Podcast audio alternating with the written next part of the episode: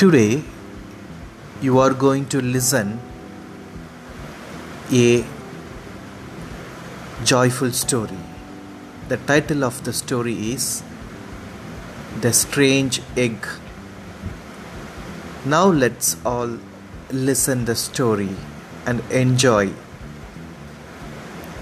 Once upon a time there was a rabbit. It was roaming here and there. Suddenly it found a big round and colorful ball. The rabbit picked it up and looked at it carefully. It was a very hard tool. Whose egg is this? The rabbit wondered.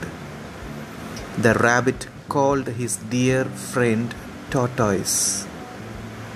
Is this a tiger's egg? he asked the tortoise.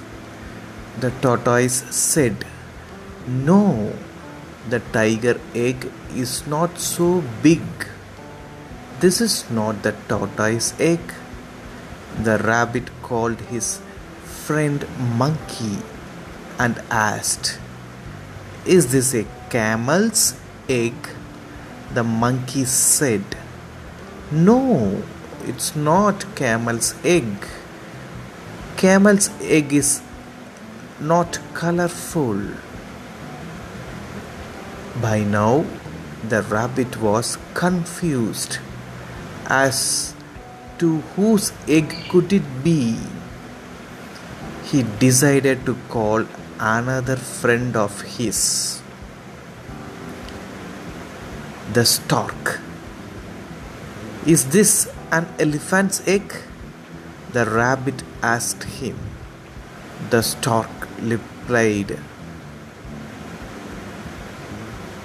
by placing the ball near him and poked it with its beak. The ball burst with a piss sound and the air started coming out of it.